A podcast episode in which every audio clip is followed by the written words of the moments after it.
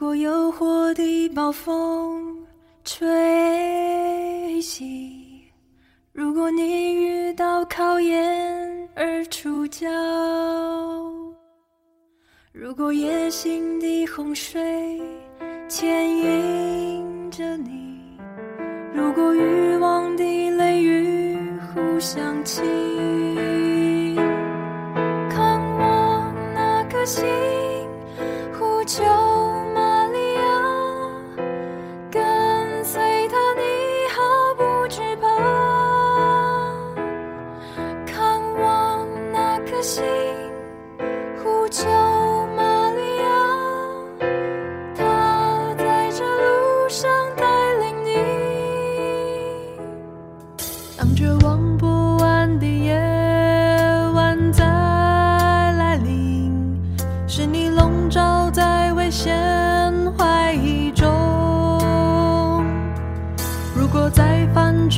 错的时候，面对审判的思想折磨你。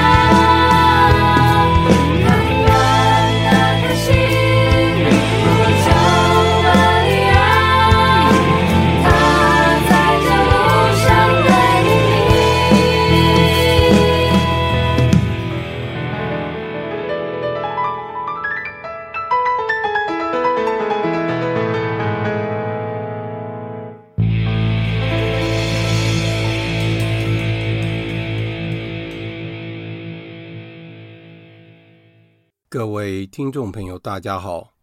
欢迎各位再度来到多明我的家，我是多明我。在今天的节目中，我想要先跟大家聊一聊最近我所遭遇到的一些有趣的事情。首先是个人主持的线上道理课，我们有了一些进展，因为在我们的群组中有不同的成员，大部分是来自于主业团的一些好朋友们，还有永和堂和中和堂的教友们。最近，我的好友冠冠也被我邀请到群组来，因为他原本是大学的教授，现在他是一位全职妈妈。他时常会在群组中跟我们分享一些更深入的内容。冠冠在大学教书的时候，他可以把他所教的课程和信仰结合在一起，而且最近他将华人的二十四节气与宗教艺术图案和花艺结合在一起，让我们能欣赏到美丽的宗教艺术。还有配合宗教艺术的图案的构图以及色调，编织出美丽的花卉。所以，冠冠对宗教艺术，还有他如何指导花艺老师插花所创造出来的艺术创作，是令人非常称羡的。最近，冠冠针对我在二零二二年的十月五日的课程中。提到了若瑟拉辛格，也就是后来的教宗本笃十六世所著作的《基督教导论》，提出了他的看法。因为这本书是冠冠在政大读博士班的时候曾经深爱和翻阅的一本书籍。他提到书中的摘要说：“如此看来，信仰是寻找一个。”大写的你的过程，这个大写的你能将我托起，并在所有未现实的人类希望中，最终是不可实现的。这个大写的你又能确保给我一种不可摧毁的爱的诺言。爱驱使人更多的了解那位，以致能更多的爱那一位。这是教宗本笃十六世在他成为教宗之前，于一九六七年在大学演讲的时候所说出的内容。后来，在一九六八年出版了《基督教导论》。冠冠还提到有关总领天使的故事。由于他在大学时代曾经在主业团所创立的文山学社。住宿多年，因此主业团特别敬礼总领天使，也影响到他现在的家。所以，在九月二十六日总领天使纪念日那一天，他将有关总领天使的画作制成明信片，又配合过去我所翻译的有关总领天使的文章和相关的花艺，从艺术。与神学知识、植物的媒介作为默祷，心里充满了平安，而且更升起了一股对天使与人类的守护与引导，激发起了感恩之情。冠冠要我对大家解释一下圣施礼华如何对护守天使的恭敬。在主业团内，圣施礼华将可结婚的团员。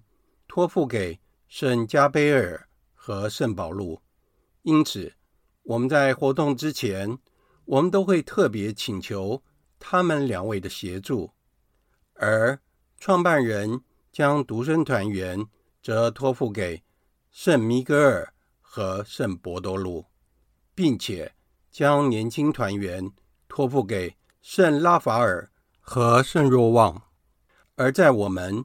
活动结束之前，我们会念圣母玛利亚，我等希望上智之作，为我等祈。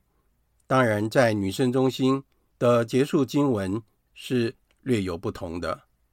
这是因为圣施礼华特别的恭敬圣母妈妈，因为圣母妈妈特别助佑圣施礼华，而且在创办人的身上发生了。许多的奇迹，在群组中，杜妈妈也针对我们在二零二二年十月十九日的第十三次的线上道理课，谈出了有关对爱的一些感受。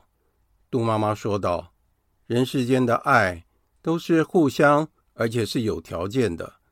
即使是对父母，有时候也有久病床前无孝子的虚席，更何况是糟糠之妻遭到遗弃、失意失志的家人变成了游民。”古往今来，所在多有，而在今日尤甚。所以，我们若能够有一个美满的家庭，拥有手足之爱，这是多么被天主所降福的事呢？而在这个世界上，唯一值得我们可以全然相信的爱，是来自于天父的爱。那是一种绝对的爱，纯真无邪的爱。没有条件的给予的爱，特别是没有条件的给予，多么令人放心和安心呢？世间的爱，无论是海誓山盟，都是经不起考验的。我们拥有的爱，大部分都是相濡以沫，能够互相好好的对待，才能够成立的。如果有一方稍有了变异，恐怖的事情。就会发生了，但是这样的事情永远不会发生在天主对我们的爱。在二零二二年的十月二十一日，我又到了中和圣母之母堂做朝拜圣体。我在圣体柜前向耶稣说：“主耶稣，我来了，我很高兴与你相聚，感谢你帮助我。”度过了每一天，我知道你爱我原本的样子，just the way you are。你总是温和的提醒我要改进自己，向你学习，成为另一个你，给身边的朋友们带来温暖及安慰。我虽然能力有限，但是在你内没有困难的事。我希望能够拥有。与你一样的心，如果你愿意的话，请你赐给我，还有我的家人，以及我所爱的人们，足够的恩宠，能够达成你的旨意。感谢你的祝福与协助，阿门。在当天晚上，我到城中学院参加本月的月退行。我很高兴，在月退行的时候遇到了。一位新朋友，他是一位建筑师，与我同行，所以倍感亲切。但是他现在在工作上遇到了一些困惑。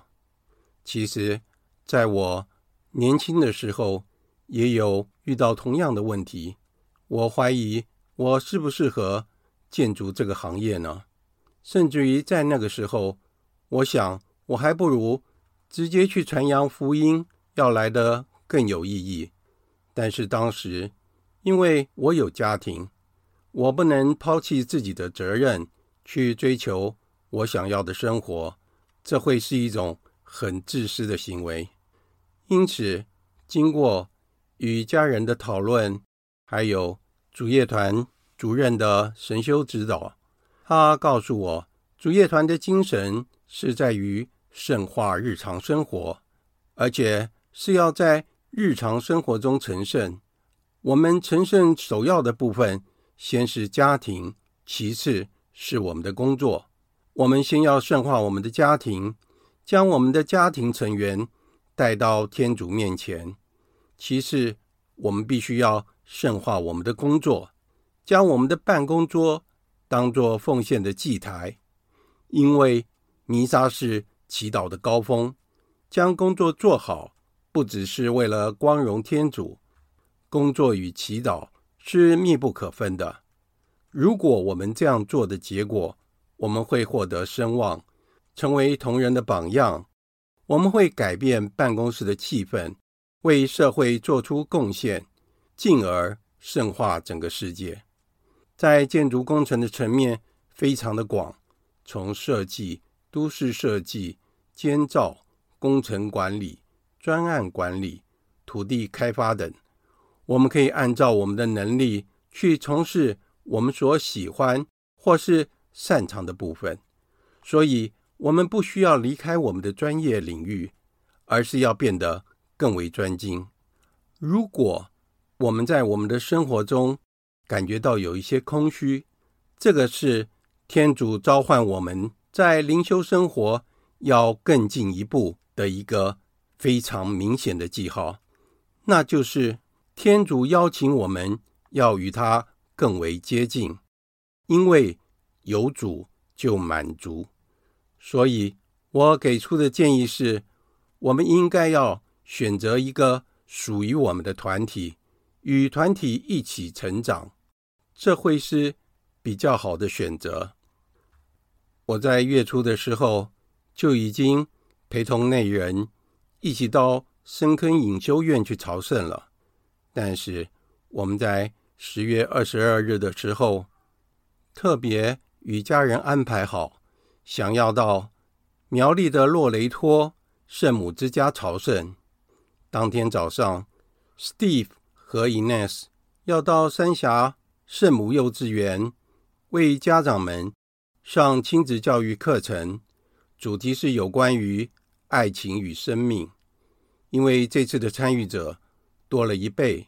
表示说这个课程非常受欢迎，因此我特别事先预祝他们顺利成功。我也特别告诉他们，在我们今天到洛雷托圣母朝圣地朝圣的时候，会特别为他们祈祷。而且在十一月二十六号的课程，将会是由我们家与少一家一同主持的。要去洛雷托圣母之家朝圣地之前，我特别注意到这几天的天气状况。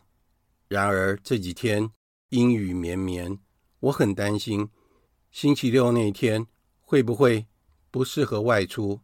但是在我退行之后，我问家人是否明天要去朝圣，家人告诉我当然要去啊，这是我们约定好的，所以。我们就决定按照原来的计划奔向洛雷托朝圣。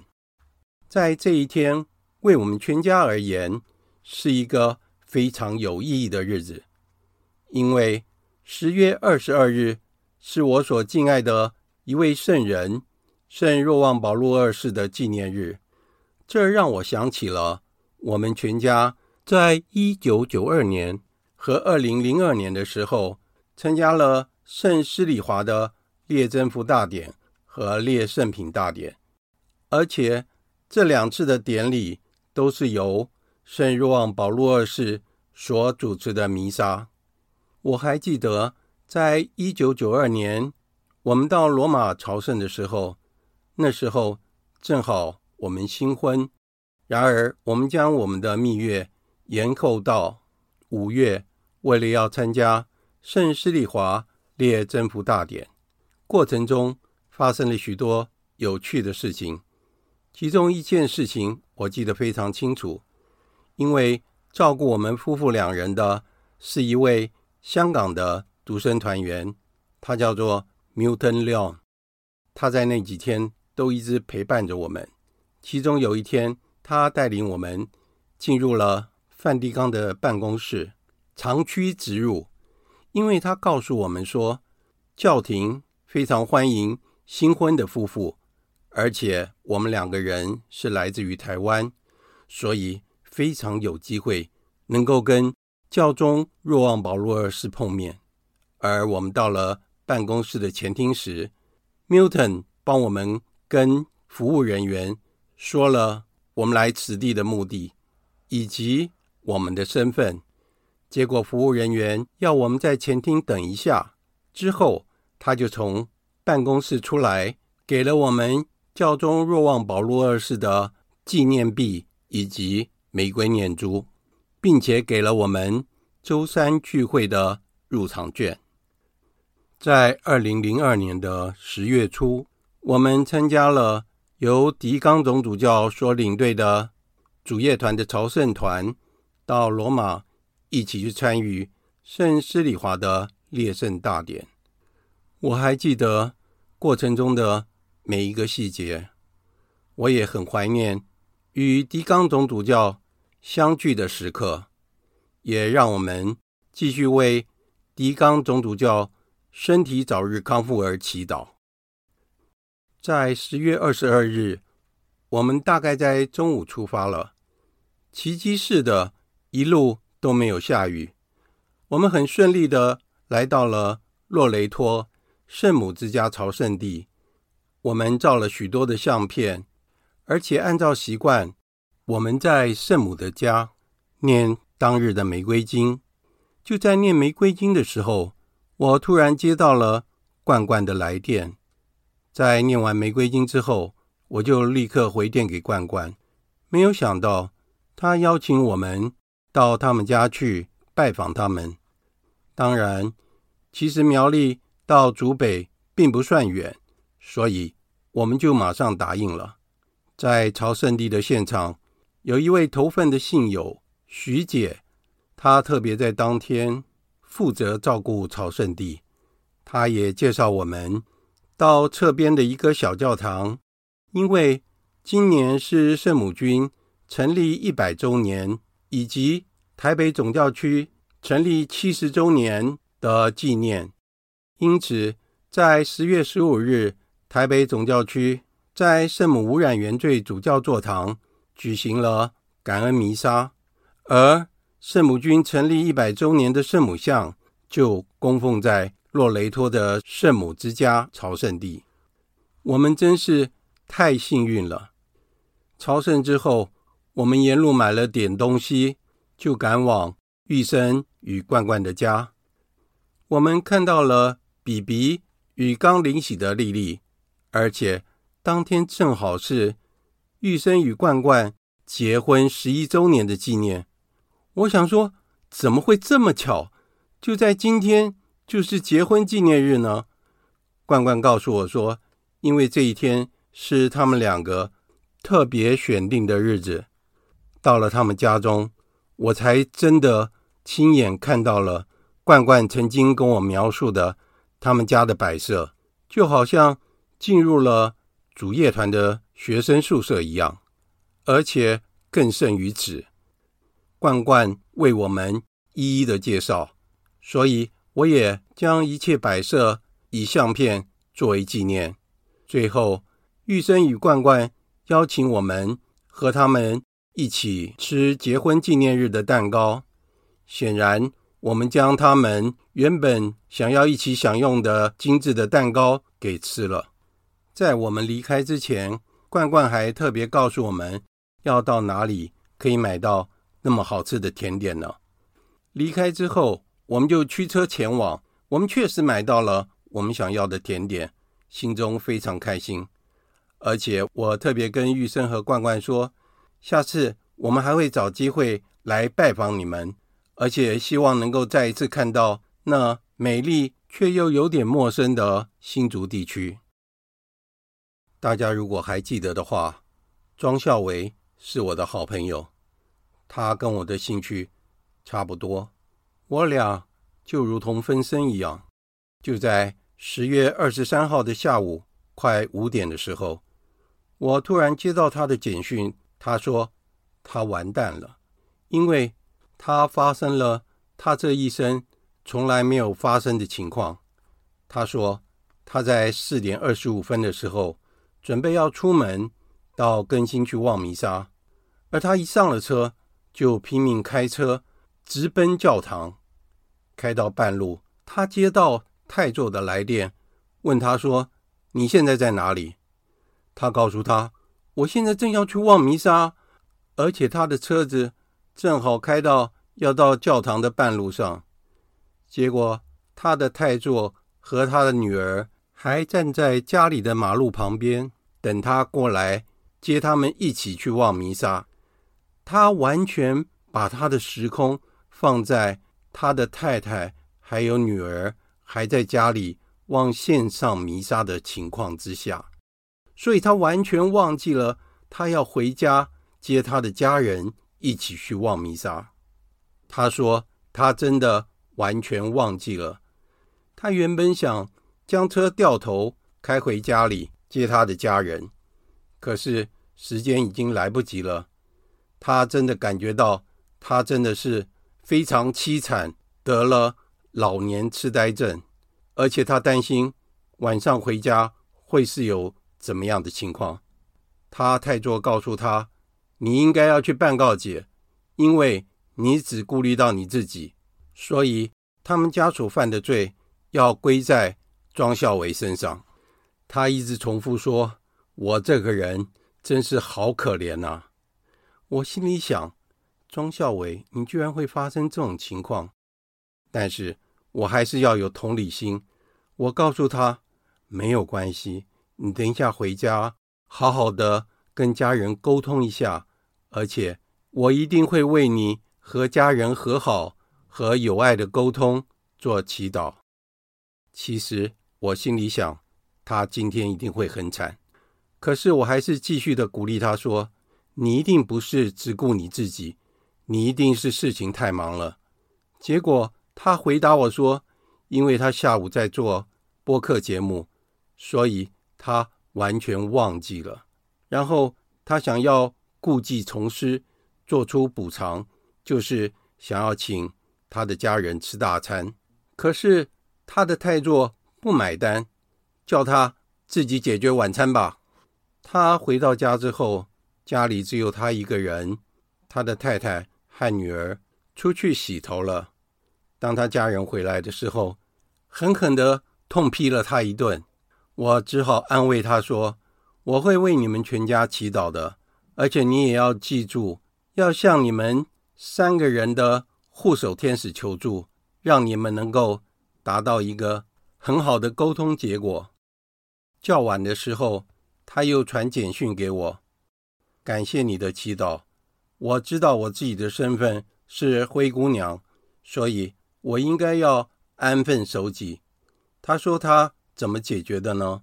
他自动自发的帮自己的太座洗碗，而且还拿起吸尘器把全家都打扫了干净。前车之鉴，应引以为戒。接下来，我想要为大家分享的是我为主业团的网页所录制的有关基督徒生活的一系列文章，其中的第三篇。我称你们为朋友。三、互爱内容包括了主耶稣称我们为朋友，双向的感情，友谊充实了我们对世界的看法，相互的礼物等课题。我还记得我过去曾经听过有一位纳瓦尔大学毕业的教授，他谈到了友谊就是互相的给予。与接受。以下就是今天节目的内容。我称你们为朋友。三、互爱。我们每一份友谊都是一个机会，来重新反省，并发现基督给我们的友谊。当士兵们将耶稣囚禁时，宗徒们都惊吓地逃走了。由于无能为力，他们不想见证他们所信任的师傅似乎是失败了。他的脚被铁链所束缚。从夜间空气的寒冷中，耶稣听到了那明显不公义的判决。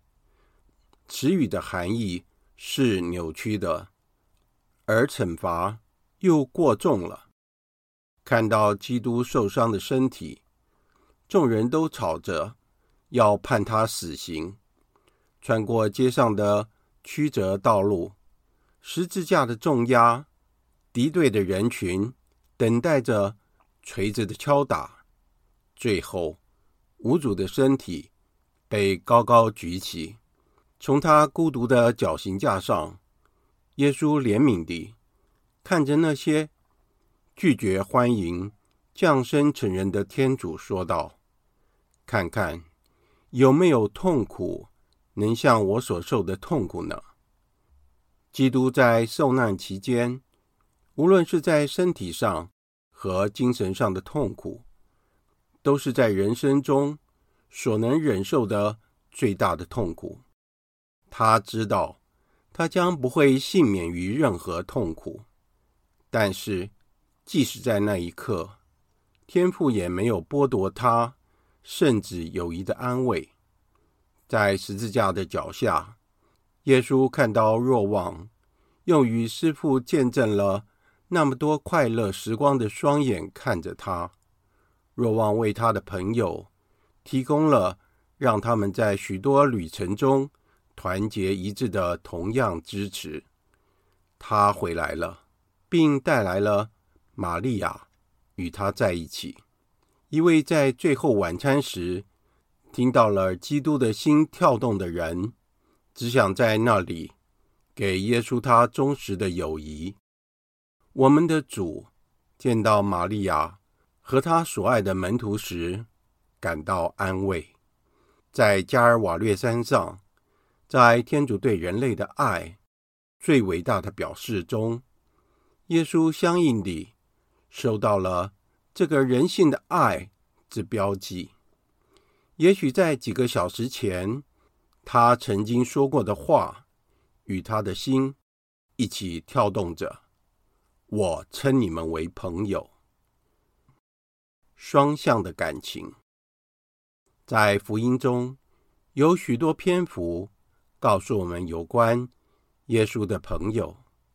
虽然通常我们不知道这些深层关系如何形成的任何细节，但我们看到的清楚地表明及反映了真正相互感情的存在。透过阅读这些段落。我们发现，我们的主喜欢和他的朋友们在一起。他人性的心，并不愿意没有人性的爱之互惠现实。教宗方济各在谈及天主为我们人类是一个怎样的慈父时，对我们说道：“耶稣基督的福音向我们启示了天主不能没有我们。”没有人类，他永远不会是一个天主，是他不能没有我们，而这是一个巨大的奥迹。例如，我们知道，耶稣经常在伯达尼的朋友家中受到欢迎和爱戴。当拉扎路死后，他的两个姐妹以完全的信任接近我们的主。甚至用强硬的言语来表示耶稣与他们家庭的亲密关系。主，若是你在这里，我的兄弟绝不会死。他们的朋友因为这两个女人的悲伤而感动，他无法忍住眼泪。耶稣在他们的家中找到了一个他可以休息的地方。在那里，他感到轻松自在，而且可以完全打开自己的心。在伯达尼的家里，与拉扎路、马尔大和玛利亚展开精彩对话，就像许多人在耶稣那里找到一个真正的朋友一样。他也在别人提供给他的友谊中。找到慰藉。例如，当伯多禄看到那个富有的青少年将自己的灵魂拒之于爱的门外时，他会从伯多禄的冲动的话中得到支持和安慰。伯多禄从来不怕大声表达跟随耶稣的勇气。我们舍弃了一切，跟随了你。那么，将来我们可得到什么呢？对无主的深爱，使伯多禄一直想要坚决的捍卫他的朋友，甚至当我们的主以完全信任的力量纠正他的时候，改变了他的生活，就像耶稣可以依靠伯多禄的大力支持一样，他也从若望。勇敢的柔情中找到了安息。他与那个年轻门徒进行了多少对话呢？在最后晚餐中，我们见证了，当若望以一个认识他朋友的心，这样的人信任下，仰卧在他的胸膛前时，他如何乐意地欢迎他的温柔姿态。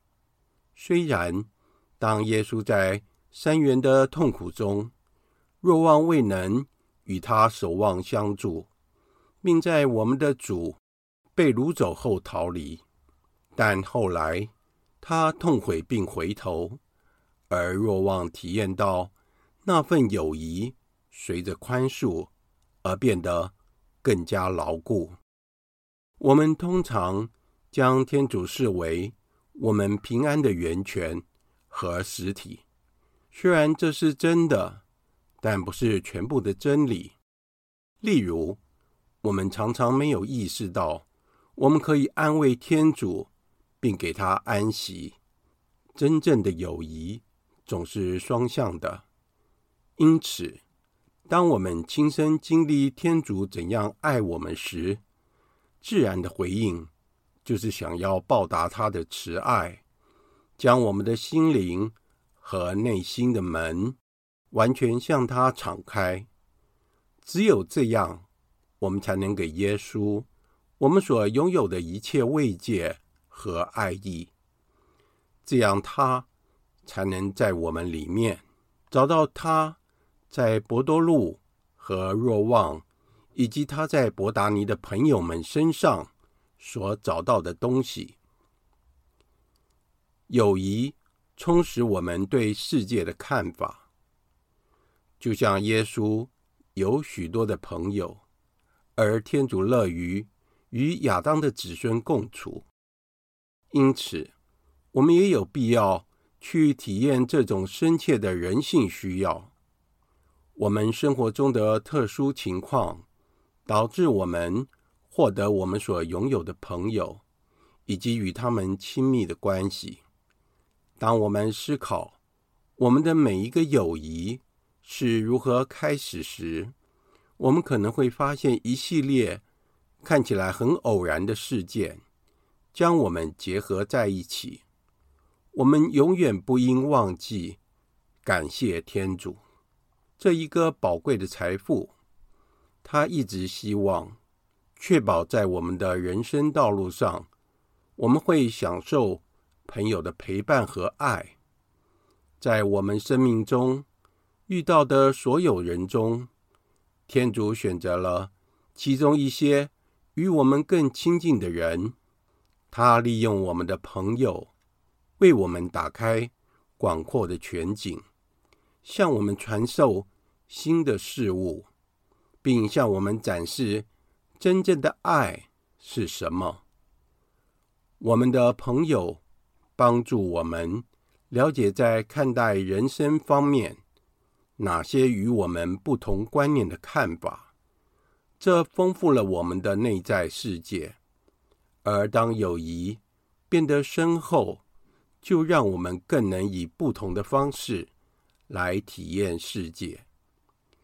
拥有许多深厚友谊的路易斯 （C.S. Lewis） 以其独特的幽默感说：“友谊不是对我们自己。”高尚品味的奖励，而是天主向我们揭示其他人的美丽，因而我们学会了以新颖和更丰富的方式来看世界。耶稣向我们保证：“我同你们天天在一起，直到今世的终结。”他这样做的其中一种方式。是透过爱我们的人，在困难的时刻忠诚的支持我们的朋友，也彰显了上主的眷爱、他的安慰和他慈爱的临在。借着与朋友相处，我们学会开放、体谅、照顾他人，并走出我们的安逸和孤立，而与人分享生命。因此，忠实的朋友是无价之宝。从光照下看友谊，就促使我们设法更加地爱我们的朋友，就像耶稣看见他们一样的去爱他们。这种努力，应让我们被自己称为朋友的人奋斗，齐头并进。因为没有这种相互的爱，就没有真正的友谊。相互的礼物，友谊是一份当不起的礼物，一种基于没有自我利益的关系。有些人出于只因取悦天主这一个错误的愿望，而用嫉妒和不信任的眼光来看友谊所带来的慰藉。圣施礼华在一篇耶稣圣心节日的讲道中强调，天主没有说：“我将给你一个纯精神的意志，以换取你的心。”没有，他给了我们一颗心，一颗人心，与耶稣的心一模一样。我并没有一颗专门爱天主，另一颗专门爱人。我用同一颗爱我的父母。和朋友的心来爱基督，爱天主，爱圣神，爱圣母。我愿不厌其烦地反复强调这一点。我们必须要非常人性化，否则我们就不能分享天主的美善。我们不应出于效用或功利主义的思考而选择我们的朋友。只想从这种关系中获取什么？我们只是为他们自己，为他们是谁而爱他们。真正的友谊，如同爱德，将友谊的人性层面提升到超性的层面，本身便极具价值。它不是一种手段或工具。认识到友谊是一种恩赐。可以防止我们将自己陷入超级英雄的心结，认为我们的工作是在帮助其他所有的人，却没有意识到我们也需要他人的帮助。我们通往天堂的道路，并不是由一篮子要达到的目标构成的，而是与朋友分享的道路，其中重要的部分。涉及到学习欢迎他们为我们提供的温情，因此友谊需要谦逊，才能承认我们是脆弱的，需要人性和神性的温情。这意味着像耶稣和门徒们一样的去爱，并让我们自己被爱。那些内向的人。可能会发觉到更难将自己的心向另一个人敞开，可能是因为他们觉得自己不需要这样做，或是因为害怕自己不会被别人了解。那些外向的人可能会发觉到更容易叙述很多自己的经历，但通常他们不知道如何利用他人的生活经验。来丰富自己的内在世界。在这两种情况下，我们所有人都需要树立开放和单纯的态度，以便让我们的朋友进入自己的生活和内心世界。但是，尽管有时可能需要付出努力，开放自己，接受友谊这份恩赐。最终毕竟会使我们更加幸福。我们所有人都可以草拟一份从我们的朋友那里学到的重要教训的清单。我们与每个人的关系是不同的，并为我们灵魂的每个角落带来新的曙光。知道我们被爱和被陪伴会带来巨大的安慰。这使我们想为另一个人做同样的事情。圣若望保禄二世说：“友谊意味着真诚的爱，是双向的爱，只期望他人的利益的爱，一种会带来合一与幸福的爱。知道另一个人称我们为他的朋友，永远不会使我们引以为傲，而只会使我们感激这份恩赐。”以及让我们充满陪伴另一个人走上幸福道路的愿望。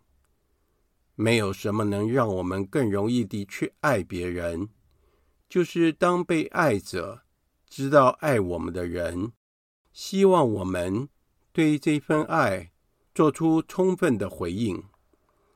当耶稣称我们为他的朋友时，他总是以这种互惠的力量去做的。耶稣是你的朋友，一位真正的朋友。他有一颗血肉做的心，和你一样。他的目光慈祥，双眼曾为拉扎路流过泪。他也好像爱拉扎路一样的爱你。我们每一份友谊，都是一个机会，来重新反省，并发现基督。